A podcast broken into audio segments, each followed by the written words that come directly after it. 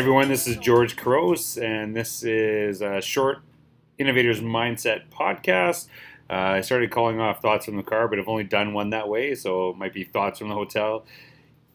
So, what I'm hoping to do is just share some ideas, share some thoughts. And the, the idea that I want to talk about today is why relationships are so crucial to innovation. And if there's a book I could suggest that everyone in education read, everyone in business read, uh, many people have read this before, so this might not be a groundbreaking suggestion to you, uh, but it is actually How to Win Friends and Influence People by Dale Carnegie. If you are actually ever consider, considering writing a book, I would highly suggest that you read this book as well because uh, it is so many years old, but it's still timeless. And it just, could you write a book that, you know, 30, 50 years from now would still be relevant? It makes you really think about what you're doing and, and what are some like timeless things that you want to share. And so he talks a lot, obviously, about relationships. And one of the things I really started focusing on is not looking to disagree with people because I think challenge is crucial to innovation, obviously. But I also think that we got to find people's strengths. We got to find where we agree, and, and that rapport is so crucial. And and one of the chapters in my book, The Innovator's Mindset, the title is simply relationships, relationship, relationships. Because if you don't have relationships, if you don't build a culture of trust, um, if you don't build a culture where people are willing to take risks, then people are going to try new things. And this is why this is so crucial, and this is why I highly suggest reading this book. And one of the things that I really loved about his book, uh, one of the quotes I loved, uh, he says this In talking with people, don't begin by discussing the things on which you differ. Begin by emphasizing and keep on emphasizing the things on which you agree. Keep emphasizing, if possible, that you are both striving for the same end and that your only difference is one of method and not of purpose. And I think that's a really crucial narrative is how do you get people to see this? And this is not just online. I see this oftentimes, or sorry, offline. This is oftentimes in conversations with people on Twitter social media. A lot of people, when they have conversations, they are constantly looking to nitpick and challenge and, and do these things. I think challenge is good, as I said earlier.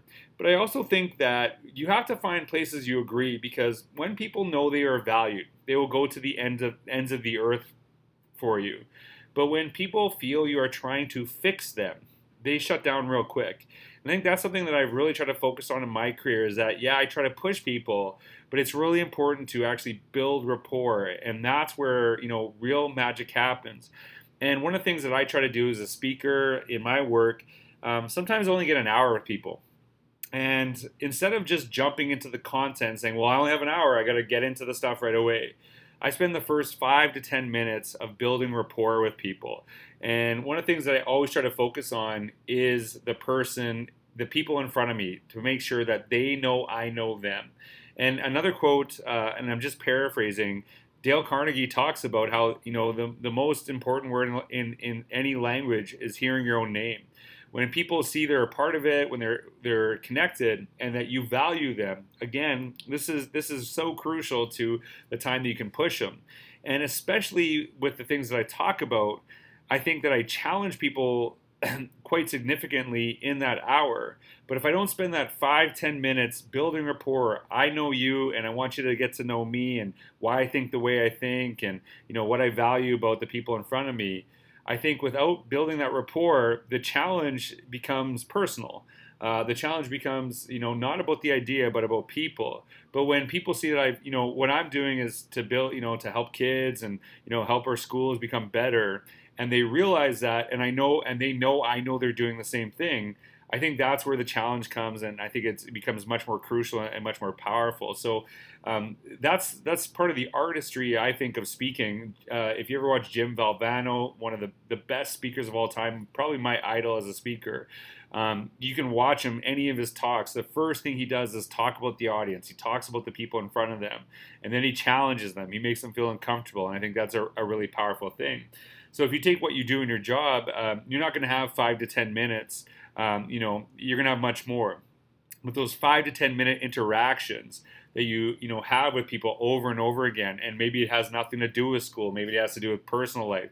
Uh, they come to you because they need help. They share things. Uh, instead of you saying, you know what, that's not part of my job. I really have no interest in you know your personal life. uh, that actually you know creates a disconnect where you know when when you're trying to do things with kids, there's no there's no trust there. And one of the things that really annoys me is when people you know when we talk about social media, they'll say things. You know, I don't want to go on there because I don't care what you had for breakfast.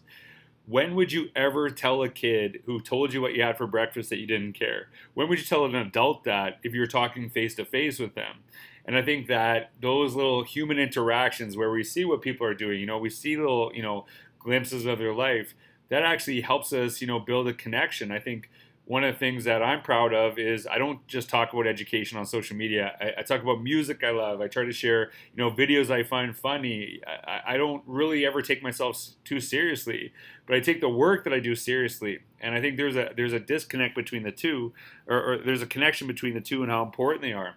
And one of the things that I know about great people and great educators is we often say, you know, we just got to get out of their way.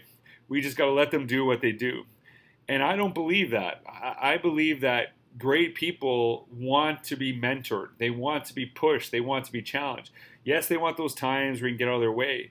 But I know so many people who have outgrown their school, have outgrown their organization, and they start, you know, losing interest in the work that they do because there's no one pushing them. And the, the, greatness is not something you achieve by yourself. It is in those relationships. It is in those interactions.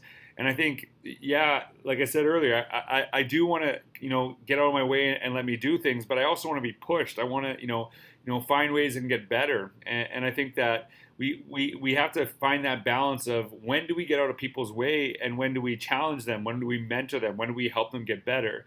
And that's that why that relationship is so crucial. And I think that a lot of times we, we're so scared of saying no to people, you know, for their great ideas, uh, because, you know, what that, what that permeates throughout the school. If, if someone tries something different and they hear a no immediately, don't don't think they don't go tell other people that they were shot down, which permeates throughout the school. And that relationship, you know, people are, are way less likely to, you know, tell you of their new ideas and they either don't do them or they do them in a subversive way. But I don't think it's just simply about saying yes. I think it's about yes, and have you thought about this? Have you, you know, tried this? And it's finding ways to support them, finding ways. We, we talk about the importance of embracing failure, but I never want to set my people up um, that I don't, you know, give them a little advice, give them a little help along the way to, you know, give them as many opportunities to be successful. Um, we learn through success as well and what works uh, um, as well as what doesn't work. So try to find those moments where, you know, you can give advice, you can suggest, but they feel pumped up, you know, to go on to that next phase there really are no areas that you know relationships don't you know fuel innovation that they don't you know push us to become better. And so if you want an innovative culture you have to understand the word culture is in there. Those relationships those investments in people those things that you do every single day that is the foundation of what innovative schools do. They build those relationships. They build trust with one another. They they don't just focus on how I can help you, but they they find out where you agree. They find out you know that they, they make people feel valued. And as I said earlier, if you feel valued, you, you will go to the ends of the earth for people. So don't forget those relationships when you are trying to build that culture of innovation because there is no there is no innovation without the culture. Thanks for taking the time to listen.